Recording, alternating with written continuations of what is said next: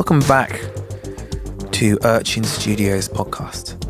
I say welcome back because it's, it's been a while. It's been a while since we've podcasted, but we're here and we're back. We have new title music that I've just knocked together on Ableton. I hope you enjoy that. So, for those of you who aren't familiar with this podcast, welcome. My name is Matt Ingram. I'm a, a musician, a producer, and a co owner of Urchin Studios here in Hackney in East London. And in these podcasts, I talk with musicians who I know or have worked with. And today, my guest is Jordan Mackampa. Jordan is a singer and a songwriter. He's originally was born in the in the Democratic Republic of Congo, but then came to the UK when he was I think he, I think he was one or two, and grew up in Coventry. And I met him about two years ago. And in that time, we've we've written songs together. I also produced his last EP, Tales from the Broken, which I loved. We had a great time making that. And I also I also actually co-wrote his his latest single, One in the Same, which I wrote with him and the most excellent Benjamin Francis Leftwich. Hi Ben. I want you on this podcast, Ben, if you're listening. Expect a call from me too. So yeah, I love Jordan. He really is um, a very special boy, and we had a really nice chat. And uh, I hope you enjoy it. Oh, I should also say that there's a Spotify playlist of music that's relevant to our discussion today. If you go to urchinstudios.co.uk forward slash podcasts, you will find it there. Enjoy. I might turn the gain down a bit. This is like, this is a studio podcast, so it should sound relatively okay. Yeah, of It course. shouldn't sound like shit. Jordan, thanks for coming in, man. Hi. for It's having suddenly really formal, isn't it? Like we've known each Even, other. even the way you're sat is like, damn, this is Well, a job interview. I should I have I have questions. Should no, probably get my but act together. thank, thanks for coming in. And I'd say we we've been working together for like like two years. Where did it start with you, music? Like what like what's your earliest like, memories of, of like creating music? Um, my earliest memories of creating music come from, from like a very, very young age. Actually, I think I may have been two or maybe even three, and we were we were living in North London at the time. Me and my mum, and it was just. Earliest memory was just hearing the same CD that my mum would play every Sunday without fail, of just like traditional Congolese gospel music Right. and like I still know all the songs like back Really? to front. Just and it and it brings back and it brings back such memories. But I guess that's like my oldest memory of hearing music. I guess creating it came from when I was maybe four or five in like nursery or so. Just like those little music lessons, and I would always be the first one to grab an instrument and like the last one Right. to put it down Okay. and I'd I'd, ne- I'd never like make the loudest noise, but I'd always try and make something in a form of pattern or something that sounded sounded reasonable. So like what what was on in the house? So your mum your mum so Yeah. your mum's from Congo Yeah, and you were born there. Mhm. But you came over to the UK how, how old were you? one. One. Okay, one- so you one- don't- one in a couple of months. So you so you don't really remember your your Nothing whatsoever. your, your time. my mum, my mum tells me stories all the time, Right, but right. I don't remember a single thing. Have And you- I, I haven't been back since. You haven't been back? Okay, since. okay. It's it's it's kind of dangerous territory to go back right now, to be honest. It, is it? Yeah, still, Okay. still still to this day it's kind of it's kind of kind of dangerous there's a bit of a there's a bit of democracy and war go, going on between the people and the government and it's like it's it's not that difficult to go but coming back could present an issue okay what Partic- coming coming back into the Partic- UK? Really? particularly or leaving the Congo and coming back to the issue could be is coming back to the UK is an issue because Mm-hmm. particularly if you have a British passport Okay. could could present quite Okay. an issue But but you grew up listening to so yeah. So what was on? So you're saying there's, there was this Congolese music on in the house. Uh, So, so it's like a mix of traditional Western music and Congolese gospel. Right. Like I don't think I've ever heard any Congolese gospel music. really, Do you know we, we, we should do a do a Spotify playlist. What defines Congolese gospel specifically? horns. Horns. okay. Yeah, big on horn section. So you'd get like a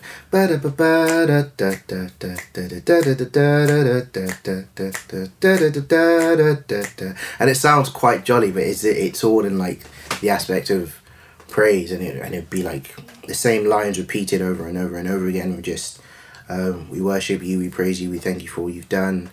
Um, you've given us your blessings, and we praise your name every day. Right. Jesus, Jesus, Jesus, kind of thing. Do you think that that has leaked its way into into you and your music? Oh, for sure. Yeah. not not in the sense of wanting to become like a gospel singer, Right, but right. in the way I understand rhythm and melody and harmony for sure. It's definitely there's definitely like an Afrocentric rhythm and core to my to my music that you can hear if you like really pay attention. Like there's certain patterns and stuff that come up all the time that have come from listening to traditional Congolese music whilst I was growing up. We've never had this conversation, Mm. but there was something in the way you played that was, I, I guess, just exotic to my ear. Yeah. A- and, something you know really broadly Mm. sort of African sounding.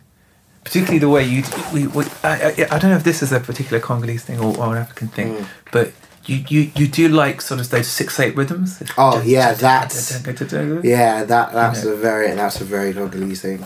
yeah. yeah, that's that's definitely something that stemmed from my love of Congolese music and my, just like my general roots and stuff. And quite a few of the songs we've written actually, and in the the new, new Yeah. let's plug the new single, the new Yeah. single that's out. That, that's got that kind of Yeah. you know that the way in which you play it isn't a sort of isn't as a, like a Western six eight. I don't I, I, I don't know how to describe it. Any no, do you know what I mean? It's not like a a, a folky six eight. There's something in the in the way. There's a bounce to it.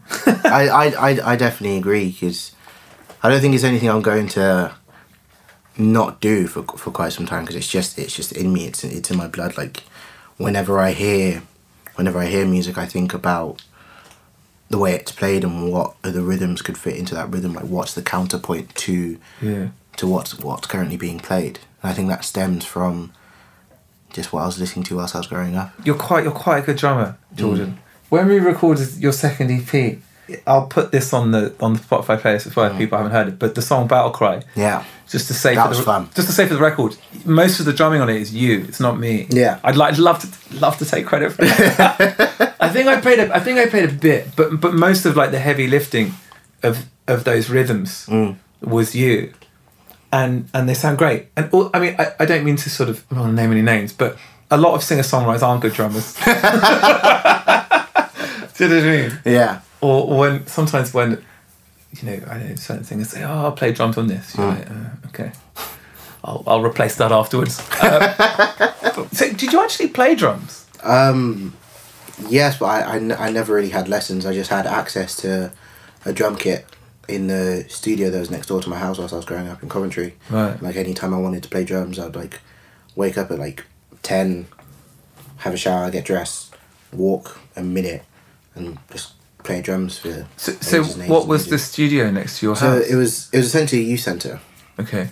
called the Veni, Okay. and it had three studio rooms, and in each room you were there was like a there was like a monitor, like a mixing desk and a monitor, speakers, like a small a small keyboard which you could just sample stuff with. But in the main live room that had the sound recording booth, in there was um, an electronic drum kit, Okay. and in the in the hall where they had the snooker table and the pool table and the table tennis table, there was actually a live drum kit. And whenever no one was recording in the main room, I'd always go in and, and just like play drums. What whatever I was hearing in my head, I would try and work it out on on a drum kit. And in the main hall where the pool table was and the table tennis table, there was an actual live drum kit that had like the crashes Okay, and the okay, snares and, and the kicks. And I'd always ask and just say, "Is anyone coming in from like this time to this time?" He'd be like, "No." It's like, "Is it okay if I use it?" And be like, "Yeah, it's fine, just as long as you close the door." So I'll close the door and just play drums for two and a half, three hours straight. Okay. I just put in my headphones and just play to what whatever I was Right, listening okay. to at the time. Because whenever I've seen you play, like yeah, it's clearly you, you you've done it before. You've Yeah. obviously, you've obviously spent Like, time. I- you spent time behind the kit. Yeah, c- you know. I could we, we can never afford lessons at the time, so I was just like, I'll teach I'll teach myself just to like understand the fundamentals of if I was ever in a studio and wanted to play something and knew that potentially I could be the only one to play it or no one else could really understand what I wanted, I could just sit down behind the kit Yeah. and get and get like a rough sketch and then eventually bring someone in who's a professional like yourself to do it properly. or, or not. Yeah. Uh, or not. You know, or not. Who knows? So, so go, going back to it, so you had, so what else was was a rap in terms of your influences and what you were listening to, you know, when you were growing up? Mm. So, you, so you were saying we had Congolese Mm-hmm. gospel. What what else was was being played in the Mackampa household? Whitney. Whitney. Yeah, my mum. Yeah. My mum is one of the biggest diva fans Right. like of all time. She loved Whitney, Diana Ross, The Supremes, Martha Reeves, Chaka Khan. I don't hear that in your music so much. Not, not no. You, you won't you won't find Maybe it's there. You won't find that aspect of of that in my music, but just the love of music my mum gave me is something I'll always cherish.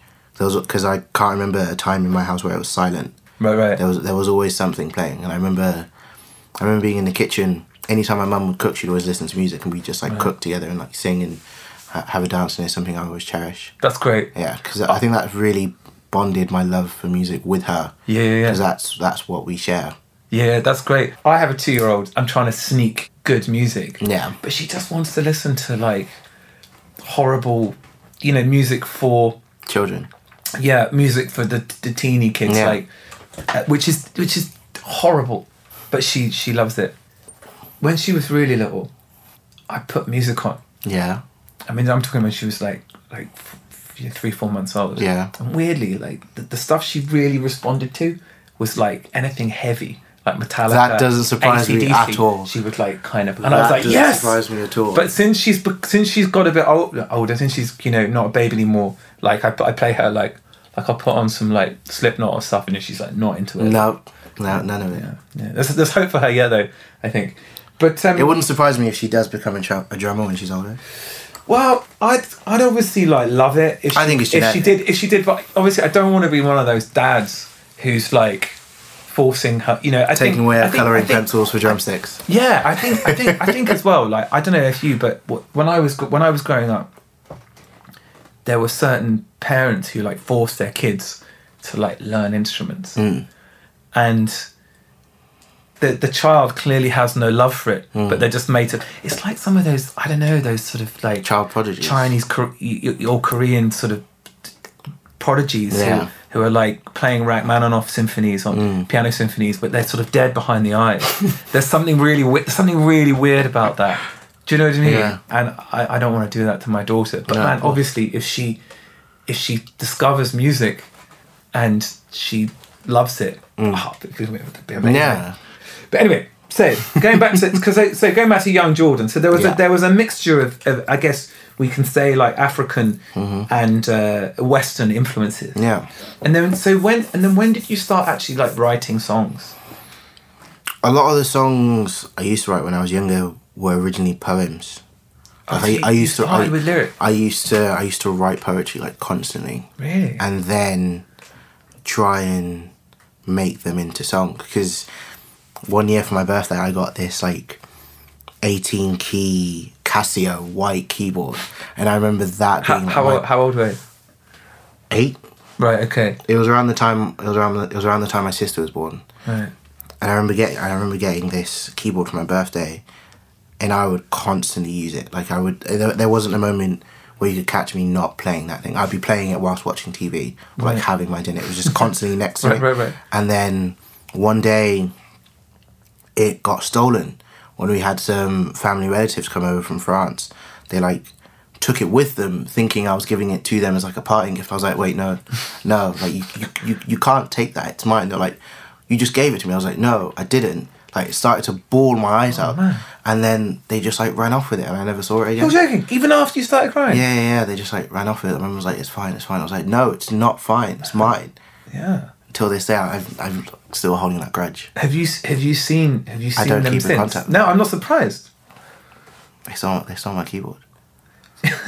What kind of sounds did that have? Think. Was it a cheesy Casio Oh set? yeah, cheesy Casio very, set? very, very cheesy. very cheesy, typical keyboard sounds. Right. Do you think you've developed a love for those sounds now? Um, maybe so. Maybe so. I, I really like 8 bit squelchy drum sounds. And I realised it's because I had, um, I'm older than you, and I had a early Spectrum, which was like a, What's a spectrum? a, a Spectrum was a computer. I feel like I'm showing my age. Yeah, no, no, no. A Spectrum was a computer. The games were on, were on cassettes, were on tape cassettes. Damn. Yeah, and they, they used to put them in, used to load them up, and they they take like take like ten minutes to load, and the graphics were like really blocky. Right. The music was pretty primitive, but it, mm. there was a kind of squelchy, glitchy kicks and snare sounds. Mm-hmm. But and I grew up playing them, and I realized I I love those sounds, mm-hmm. and I put those sounds into a lot of things that I do because Like they 8 they bit sounds. yeah, they please me. Particularly, there's something I'm working on recently, which I won't say what it is because I'm still working on it. But if I get like a sort of, I don't know, like a sort of 808 sort of snare sound, Mm-hmm, I think that sounds all right. But then if I totally just Distorted. bit bit crush it completely, suddenly to my ear, Mm. It sounds like, it does better. suddenly sound, this is great. It's got loads of character. And, and I realize, and I think it's because those sounds represent a, a kind of comfort for me. Mm. So I was wondering if in the Casio sounds, you know, if that was your first experience Yeah. of like, maybe on your, on your new record, there's going to be loads of like lo-fi, Maybe. lo-fi Casio sounds. Maybe so. Maybe so.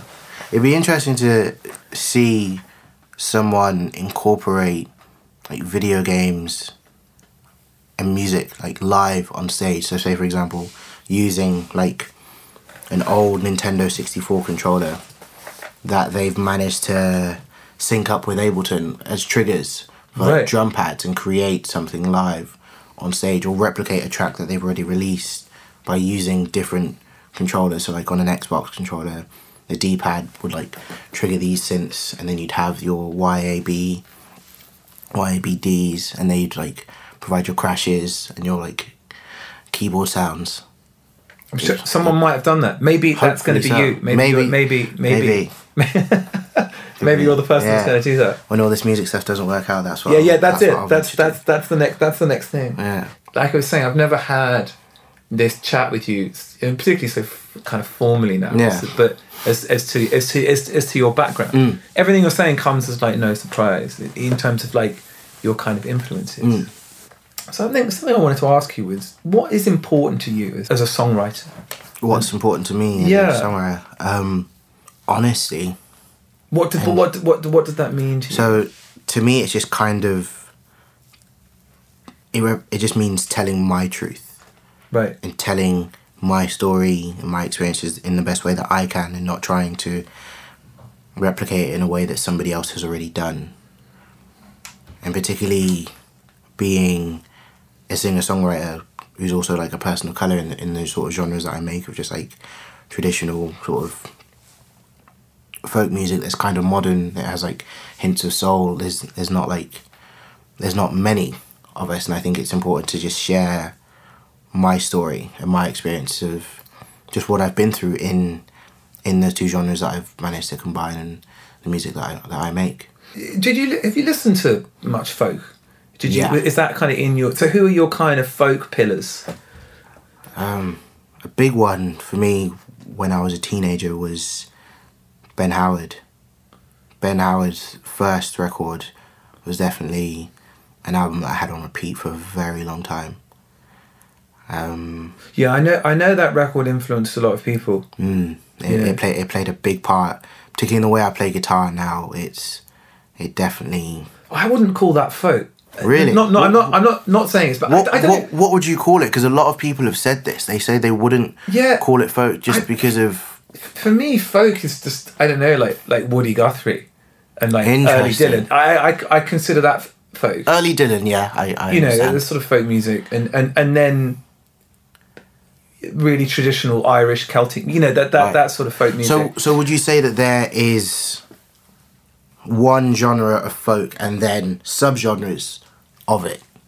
yeah, I- say. to be honest, to be honest, it's, it's it's kind of Because when most people think of folk, they think like Bob Dylan, like you said, and Bruce Springsteen, And I wouldn't see bring experience. This is the thing. But the point is, is that like I find musical categorization. right, okay, oh, It's difficult to do it because yeah, it's almost for journalists to, mm-hmm. to do that because I think I think that most musicians that I work with they we're all just a sort of sum of our influences aren't mm-hmm. we mm-hmm. and and everything that we do and we create just sort of goes through our filter mm. which is a combination of you know our creativity Right. our tastes and the shit that we've listened to mm-hmm. and any a- any innovation that we're able to slap on it as mm. well mm-hmm. do you know what I mean but going back to Ben Howard I mean, there's definitely, there's obviously like folk influences in mm. it. yeah, of course. You know, I, I, I just wouldn't. Call It's it, funny. I just I wouldn't. wouldn't. Call folk. I wouldn't call myself a folk artist now that you said this.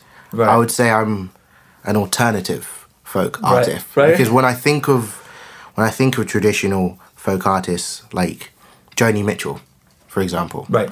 I wouldn't say I make music like Joni Mitchell, but there are elements of what she does that I aspire to do, but not everything. So in the way that she thinks of melody and lyrics and how she spaces them out, I wouldn't necessarily do them the same way. Sure. I would think of an alternative way of doing it, which is why I'd say I'm an alternative. But i- i- in that way, I guess you could say because I mean everyone's alternative in that they're Mm. they're they're trying to represent their own truth. I mean, it's, it's all subjective. It's all, Mm-hmm. Yeah. it's all subjective, isn't it? But going back to what you said earlier, you, you said honesty is important to Yeah. you.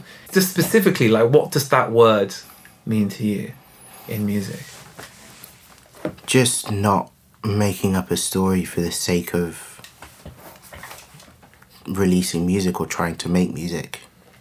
Because i feel like along the way you'll get you'll get caught in in the lie that you've created. And then you're eventually going to have to backtrack and be like oh no i didn't say that. Well people will be like well you did. Like it's here. Like we can see what you've done. We can trace back your your truths quote unquote Yeah, to, yeah. to this point. So i think as long just as long as you're honest throughout the journey you're you're going through people will gravitate to that they'll gravitate to your music because you're telling a truth in in a way that they haven't heard or they feel the same way as you do about something Yeah, I I think that's very interesting actually. The the, the whole notion of like honesty and like authenticity in music. that's a conversation that can go on for hours Yes, you know, you'd say someone, someone like Dylan is, yeah, he's an on, he's an honest folk singer, singer songwriter. Hmm. But then, I think Bowie is honest in Yeah. that, like, he he created. Okay, he, okay, he's not talking about his life perhaps in the way hmm. that like Joni Mitchell was, hmm. and but there's an honesty in Bowie in that when he was Ziggy, he he, he clearly isn't from space. Mm-hmm. you know, he's not being, you know, but he's like sort of creating these. He, he's more of an actor and he's cre- creating Yeah. these parts. But you, uh, you, but then you wouldn't say that someone like Bowie is like dishonest because, you know, you're not. Yeah, a Martian or, or Yeah, whatever. Do you know what I'm saying? course. I just find like like the notion of honesty. but then would you say that bowie was a folk artist No, no, he wasn't. because i think when you're a singer singer songwriter you sort that notion of authenticity is number one like it's the thing that you have to stick by because most of the time when you're a singer songwriter it's just you and a guitar like, there's nothing to hide there's nothing to hide behind Yeah, yeah, yeah. like once the curtains open and it's just you on stage with a guitar there is there is nothing to fabricate because Yeah, you're yeah. you're bearing yourself Absolutely, bearing but your but, but, you, but you, I guess you can do that. You you can sort of create a character Mm. for yourself. Going back to you, I guess that's not really your style to to, to, to do that. It's it's No. more your style to to talk about what you know. Yeah. and talk about things that are important to you.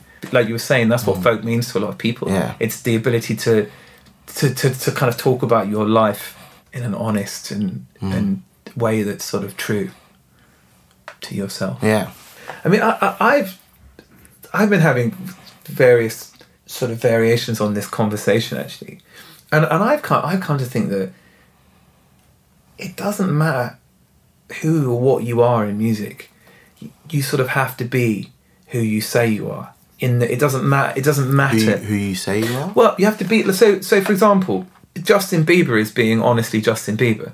He's not I wouldn't say Justin Bieber is being inauthentic. Do you know what I mean? He's being Justin Bieber, Right. And um, or if Bieber suddenly w- went in like uh, like a metal direction, Right. He's suddenly going to start doing screamo, right? Right. Everyone would be like, "What are you doing? This clearly isn't you." Yeah. Bieber being a pop, being a sort of big, enormous diva pop star. Everyone's like, "Yeah, that's clearly who you are. That's Mm-hmm. Yeah. that that's an honest fit for." And and in music, But we we it, all. though? I think or so. is, or is I this so, yeah, yeah, again, yeah. like you said earlier, the persona that he's created? But but that but he, he fits those clothes. Like Michael Jackson was, you wouldn't you know call, call him like a folk singer or something. He was No. a, just a, a this sort of otherworldly figure. He was an entity. he was an entity, and Really and and, obviously who he was on stage. Because he's fucking Michael Jackson. Mm. Yeah. And then when you see him off stage, is this shy, Incredibly quiet, this shy man shy, yeah. who's just. How do you get from one to I another? believe it's because we. It's because we we hyped him up to that point that he wasn't. That there was no way that he could be that shy, timid, quiet person on stage, and and people still. And still, people have the same love that they did for him, particularly because he started off in show business so young. That's Yeah. all. That's all he knew. At the minute the lights went on and the curtains opened, boom, he had to perform. So that when, so that when the show was done and he could truly be himself, that's when you really saw Michael for who he is. And I don't think that Michael on stage was actually Michael. The Michael that we saw in interviews where he's just very quiet and to himself and timid, that was really him. Well, who knows? I mean, m- maybe he, he- like you say, he started so young Mm. that maybe he felt he could only be himself on stage. You know, that was That's where that was where. I mean, bringing this back to you, I think we met each other like two years ago. Yeah. I have worked with you and wrote with you on and off and, Mm-hmm.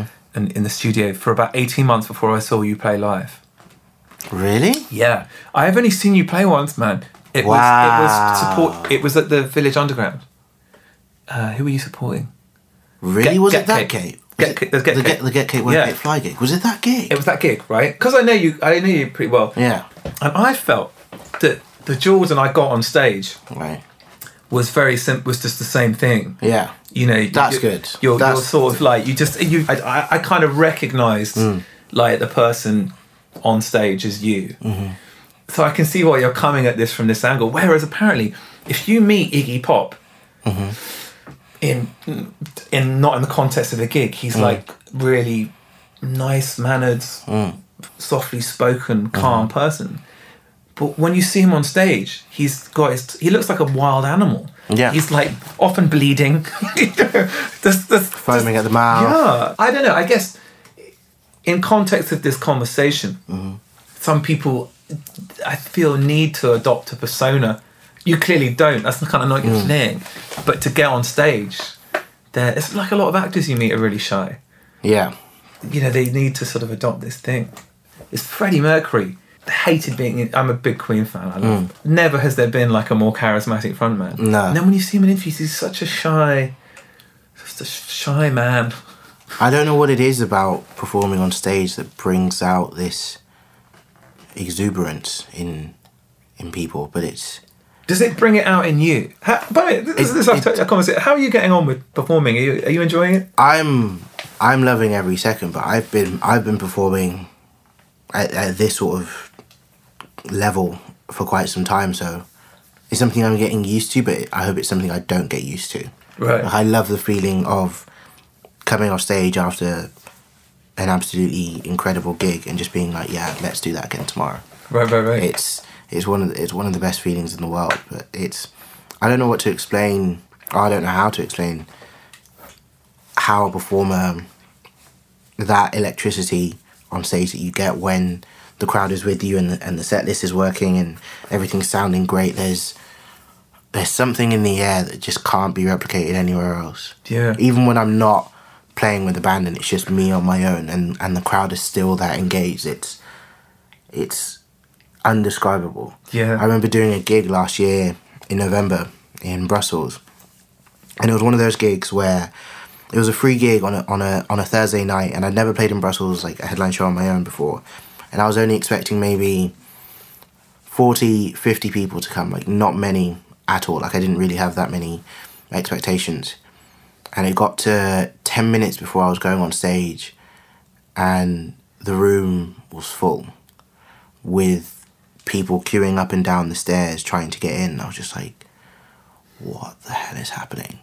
To just get that sort of reception in in a place you've never really played on your own before and just understand that your music has traveled this far Yeah. and it's hit this many people Yeah, great. and, and they're here to see you and that was one of the best shows I played last year. Do you get nervous in that situation? I don't get nervous when I play shows. You don't? I don't get nervous. You don't? No. Wow, you're a weird one. I don't. I, I, I, I honestly. And I, you didn't honestly look, when I saw you, you didn't look nervous. Yeah, that's no. a big show you did. You looked just like I, I don't know why I don't get nervous, and it sounds like a really like douchey thing to say, but I just, Yeah, cool. I, I just, I just don't. It's just, I think it's just because I want to be doing this so much.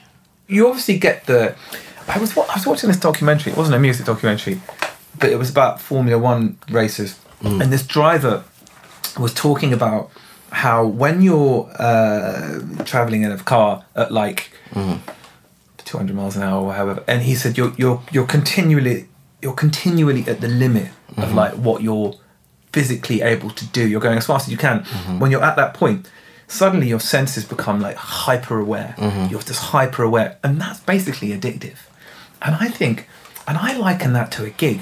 Actually, is is that like there's something mm. about a gig that feels dangerous in that you don't want to fuck up, right? Yeah, of course. and there's suddenly all of these people there and therefore your your senses just you just become really you know you have these sort of spider senses Yeah. right of like You know exactly where like, everyone is. you know where it is and, you, and you're like right it's really c- yeah because nothing nothing You're in focuses that your zone. mind like fucking up in front of 500 people or whatever, Yeah. whatever even like 10 people you obviously don't get affected by nerves No. like that I, have, I haven't been affected by nerves in in a really long time. I just got to one point where I was just like, you're not gonna get another chance to repeat this day and repeat this gig. So just go out and do your best. That's all anyone can, anyone can ever ask from you.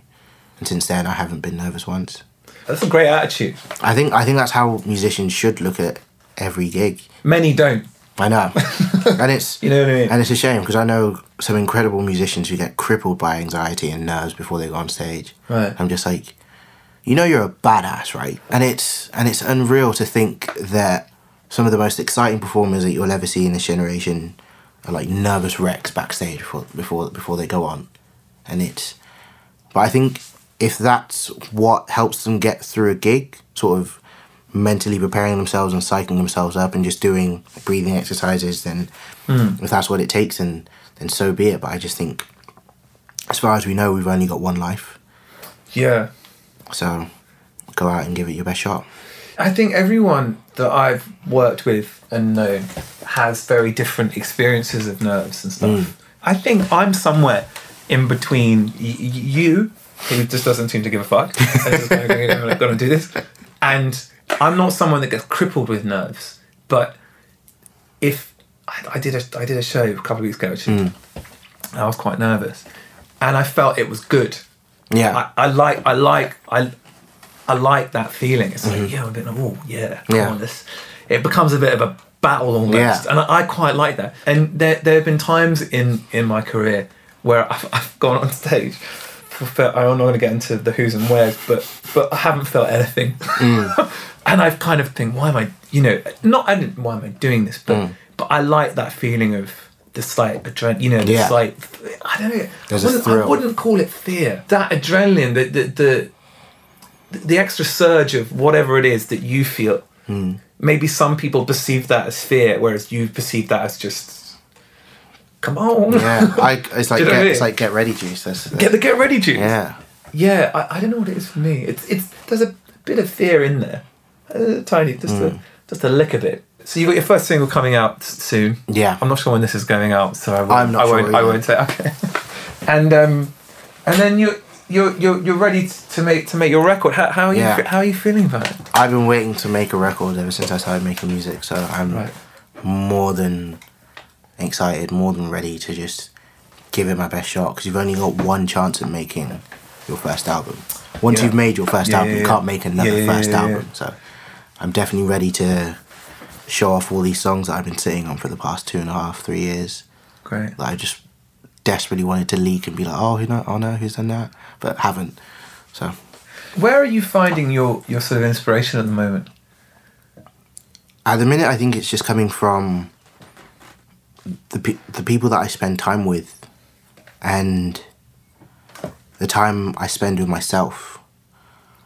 A lot of the a lot of the songs that I write on my own tend to come from just self discovery Right. and just looking back at where I've come from and how far I've come as well, and just writing about those experiences, whether they be positive or, or negative, hmm. and just jotting them down because I've been I've been in the mood to start writing a journal, Right.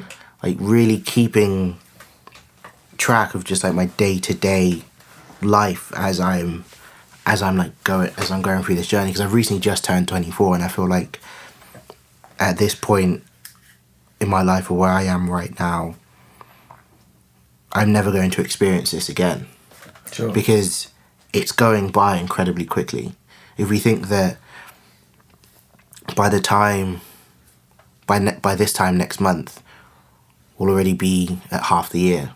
Like half the year's already gone. It's Yeah. it's it's crazy it's crazy to think about and I think I and I feel like I should be documenting some part of this Do- do- and do not just for the sake of social media. Do you not feel that you're documenting it in your in your music? You obviously write from like a, very autobiographical. In fact, I think about the, the work that we've done together mm-hmm.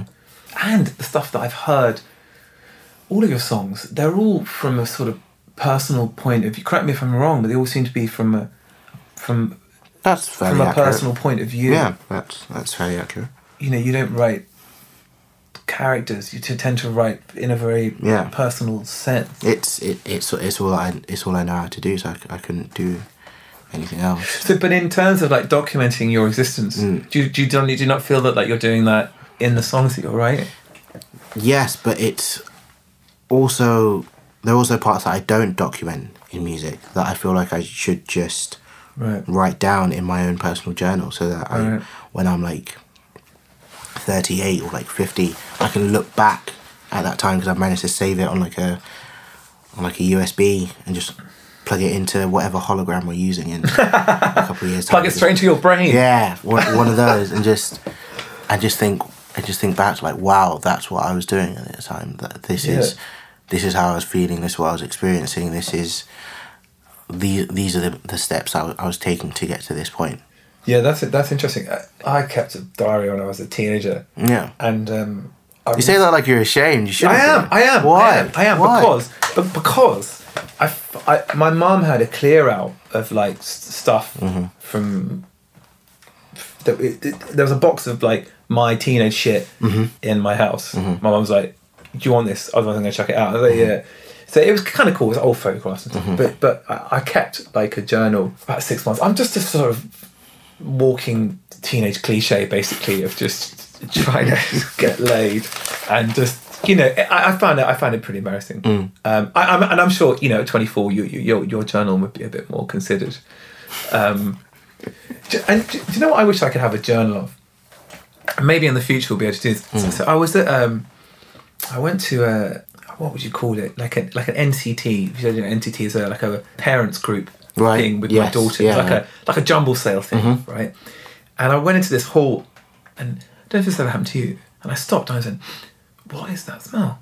I know, smell that triggers I, Yeah. I know, I know, I know that smell. Mm-hmm. And and I was like, it took me a couple of minutes, Mm-hmm. and it it smelled exactly the same as my as the, my school um, canteen, Mm-hmm. which I really liked. I love school dinners. Me too. They're fucking great, Yeah. right? Potato smileys. But I, you know what I liked? I liked the. I'm glad we're talking about the important shit. now. Yeah, of course. I liked that you used to get those sponge with the chocolate custard. Chocolate custard. Yeah, it was it was dirty. Do you mean those little cakes that had like the icing and the sprinkles on it? No, th- this at least at my school, it was just a just a kind of sp- a chocolate sponge pudding. Right. Usually a sponge pudding, then with like a, a, ch- a chocolate custard. Nah. Banging, really good. But anyway, I went into this uh, this this hall and I smelled the smell and I was like, and I thought, I wish there could be a bank of smells from your life. If you could document the Yeah. And, and categorize them, so it's like, oh, this is what your bedroom smelt like when you were five, like, or, Right. or, or whatever. But I think because occasionally, like I think once we have that though. do we have that? Not an actual bank, but just if we were to recreate the smells in a lab, um, our memories would trigger back to those places. Absolutely, and and it happens. Those memories happen randomly, like Mm. like once a year or something. You'll you'll walk in somewhere and you go, "Oh my god, that's Yeah. whatever." And sometimes I, I get it where you you kind of go in and you'll smell something and you'll you'll be like, "I don't, that's I know that, Mm-hmm. but I don't know. I can't quite pinpoint where." And sometimes I think those are those memories like when I'm like two.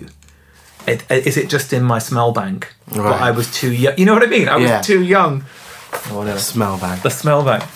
Going back to going back to you and your writing, you are documenting your life, Jordan. Mm. In in a in a musical sense, yes, but there there are aspects of of my life that I that I don't document, and particularly in this day and age of social media, I don't want to get caught in that trap of posting something on Twitter or Facebook or Instagram just for the sake of just for the sake of posting because because you because you get told that this is what people want to see from you or Yeah, yeah, this yeah, is this is this is the hot new thing that's going to take you to new heights like because there w- at what point is it going to get to where we're not just sharing we're not just treating our on online our online personas as like personal diaries Well, I think a lot of people do. Mm, but at You know- what, you know but, what I mean? but where's where's the limit Well, I think do you know what I think it's different for different people. Where's the limit for you? So for me, it's it's anything to do with my family or my relationship. I tend to keep I tend to keep those parts fa- fairly private. Like I don't I don't talk about I don't talk about my mum or, or my sister or, or my hmm. girlfriend that much on online unless it's just like a a funny quip that I think that somebody would somebody Yeah. else who's Yeah. who's got like a like minded sense of humor would would also find funny. Yeah. But like I'll I'll never I'll never express like personal personal things about them because you never know what pe- what people's misperception of you may be after they've seen something like that of you. So Yeah. I'd just rather keep those things to myself because when when when you're a musician, you have to remember that all of your social media profiles they're not personal; they're business. So how so how much of your personal life do you want to put into your business? Because at the end of the day, if you take those if you take those like social media profiles away, you're still a musician. Like that doesn't change. But once something's on the internet, you can't take it away. Yeah, I mean that that's the thing, isn't it? But so much of our lives, so much of our personal experiences and our loves and our fears and e- everything that we are like ends up becoming like the tapestry of like the work that we mm-hmm. create as musicians, right? Mm-hmm. But going back to it, everyone's got a line of what they will will and, and like won't share Yeah. on Twitter. And uh, for me, it's like anything to do with my family. Mm. I struggle with social media in the studio. Mm-hmm. I find that when I tweet and when I Instagram, it which I haven't been doing a lot of recently, it tends to be when I'm on tour because for me, touring is like a it's it's an outward. You're performing, it, it- so I'm sort of looking outwards. At just generally, um, so to tweet or to send an an Instagram of us during the show or, or whatever, whatever. Whereas in the studio, for me, the studio is a sort of very intimate space. Sacred. Yeah, sacred. uh, Yeah, maybe use the word sacred. I, I'd say more intimate. I feel like like what's going on. Like if if you, the studio is a kind of intimate space, and you're sort of really giving a lot of yourself mm. at that moment, and suddenly whipping my phone out mm-hmm. and taking a picture of that moment mm-hmm. is kind of breaking down that the, that the, the wall. It's sort of letting something in. Because I do do it sometimes, but I'd say most of the time doesn't feel welcome to me, and I don't mind people doing it. You know what I mean? So, you know, someone posts an Instagram of, of of me playing drums, or mm. sometimes it's you know record, which is dull Yeah. as fuck. Me changing some knobs on a mm. compressor or Yeah. something, and people want to do that. That's cool, but for, but for, but for me, I I can never seem to find a time to do it that feels appropriate. I always tend to do it once the session is done Right. because you you've now left that Yeah. creative space. Yeah. You know, you're like on your way home on a bus or on a train, and there's there's no there's there's there's no walls. Like the the the space of like vulnerability is now is now gone until until the next day. Everyone's got their their their kind of lines with it, Mm. haven't they? And and what what they will and won't share. Some people Mm. sort of share too much. Yeah, Kanye, you need to stop sharing he's everything you're thinking in a sort of unfiltered way. I can't. I'm I'm done with defending him now. like I, I really am. I, re- I, Really? re- I really really am. Like I can't. Yeah, I think that these these recent comments. Yeah. Just what are you talking about? I don't understand how the son of a former Black Panther member could say such things as slavery sounded like a choice. And I think that yeah, he, what he, what he said was just incredibly rude, but just just incredibly ignorant too. Because it, it's as if like he wasn't thinking of the repercussions of what he said. He was just saying it to to say it, and I'm just like, how? Like I don't I don't I don't know how he, how he could have gotten to that point. Maybe he was thinking about the repercussions in that he knows that like this is just going to cause a fucking shitstorm. And then drop an album. whatever. But but you know, that, but there are controversial figures that sort of trade in no- noise. They know, they know that they can generate noise. Mm. But I agree with you. A lot of people knew Kanye for his outspokenness than perhaps his music. Like like That's uh, I, I'm talking yeah. I would I would pr- pre. argue, argue that point. you know, a couple of years ago, people ah, I just don't like Kanye because they just see him shooting his mouth out. Yeah. And I'm like, no, no, dude, the records are just At that some of point, my that's, favourite music that's, of the last That's 10 when I'll point people towards his music yeah. and just be like, you may not be a fan of like his political opinions, but listen to My Beautiful Dark and Twisted Fantasy, and that might and that might change your opinion on him. Yeah. like he could be, like he could be a douche, but that douche makes great music.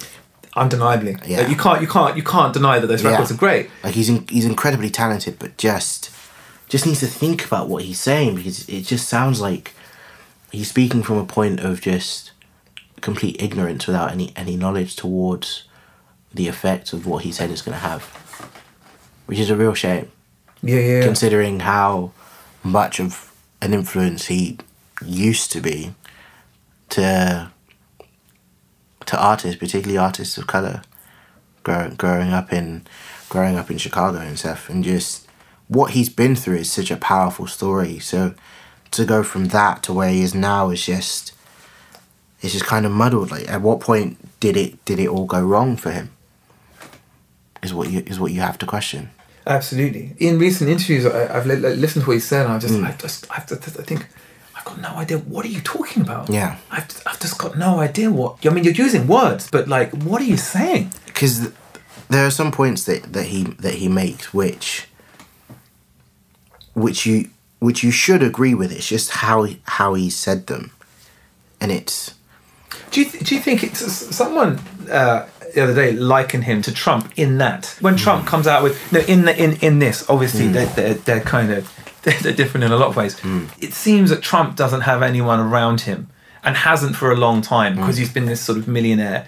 He surrounds himself with people who just who basically just kiss his ass and like Yeah. yes him all the time. Yeah. So no one says. I mean, we all need people around to go. What the fuck are you Yeah. talking about?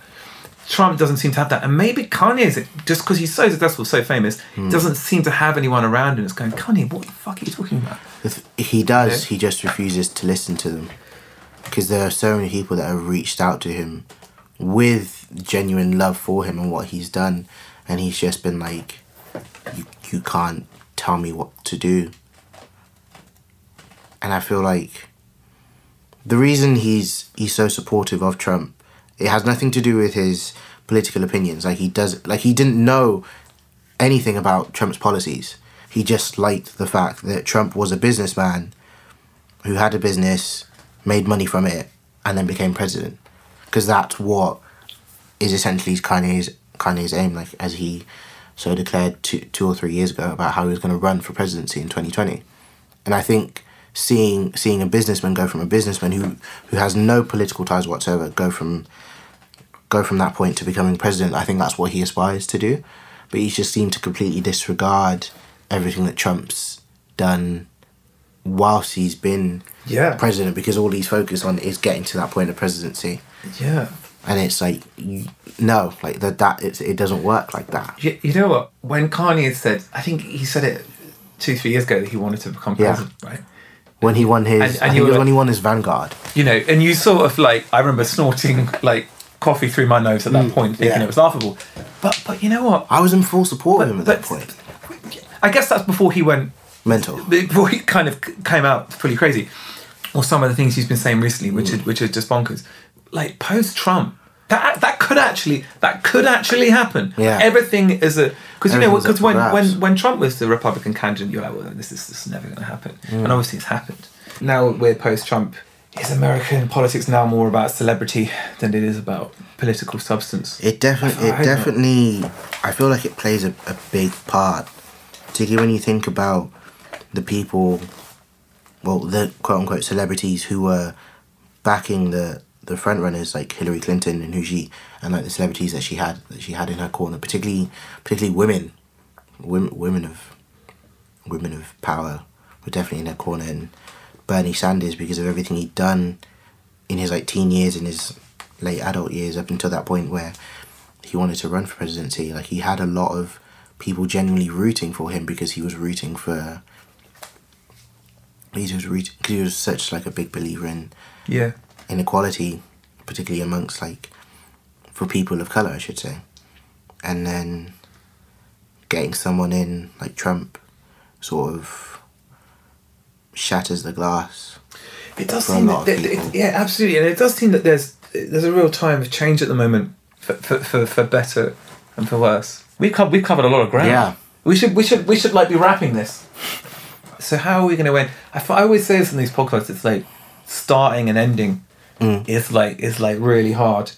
Um, maybe let every you out. You want to do? Uh, we can end with a plug. Yeah. Um, are you out? Are you out at all?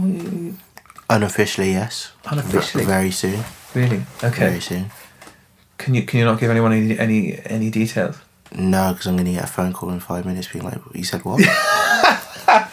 Yeah, no. This will this will this whole chat will have to go through the your manager's. Uh, I should say our manager's. Uh, Yeah. Uh, filter. Wa- watch for live. Filter. Watch for live. we love you, Charlie. Um, but no, no, it's- it's been great, great, great. Yeah, we don't we don't get to sit down and chat like this. We've never, you know, this is the weird. thing. This is what I was saying. Like, I've never, um, I've never like actually sat down with you because I guess you don't when you're in sessions. no. You know, when you're in sessions, you just, you, you know, you're a musician, I'm a musician. You just sort of get on with it. Yeah. And also, like, I didn't, particularly when, when we've been making music and stuff recently, I, I didn't, I just, I don't know, I don't want to. To analyze what we're doing, and it's like, well, that, that, that's the kind of African feel you've got going there. Mm. Yeah. You see, you just, just sort of just get on You with just it. get on with it. yeah. So it, it, this has been really interesting for Mm. me, and thanks for coming in. No, thank you for having me. And um, yeah, I look forward to hearing the record. Yeah, me too. Yeah, some great, there's some great songs. on It's it. just about picking the best 15 or so. Yeah. Just being like, this is what represents me at this current point in my life. yeah. Enjoy. Good luck, man. Thanks. Bye.